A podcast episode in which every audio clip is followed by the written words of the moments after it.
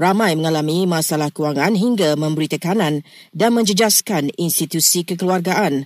Pakar motivasi dan kaunselor berdaftar, Haji Hushim Saleh, berkongsi mengenai isu tersebut. Jadi bila kewangan mengasai masalah, dia akan efek kepada kesihatan mental, emosi. Jadi mungkin ayah ni dia stres dan bila balik itu dia cepat panah barang. Dan juga bila macam tu maka berlakulah kanan perasaan. Dan biasanya mereka akan bergaduh lah suami isteri pasal duit. Sebab apa? Cost of living tinggi sekarang. Barang-barang mahal dan kata orang tu gaji tak cukup. Berikut penjelasan lanjut beliau. Kebanyakan sekarang ni, suami-suami terutama yang B40 ni, dia orang ni banyak buat 2 kerja, 3 kerja. Dan mereka mengaku sendirilah, saya penat je. Jadi dia orang penat mentally, emotionally dan physically. Jadi daripada situ, bila balik, pertama, kalau dengan anak-anak tu, masa dah tak ada. Keluar, anak tidur, balik, anak tidur. Beliau juga menyarankan, anak-anak diberi kefahaman mengenai tanggungjawab yang digalas ibu bapa.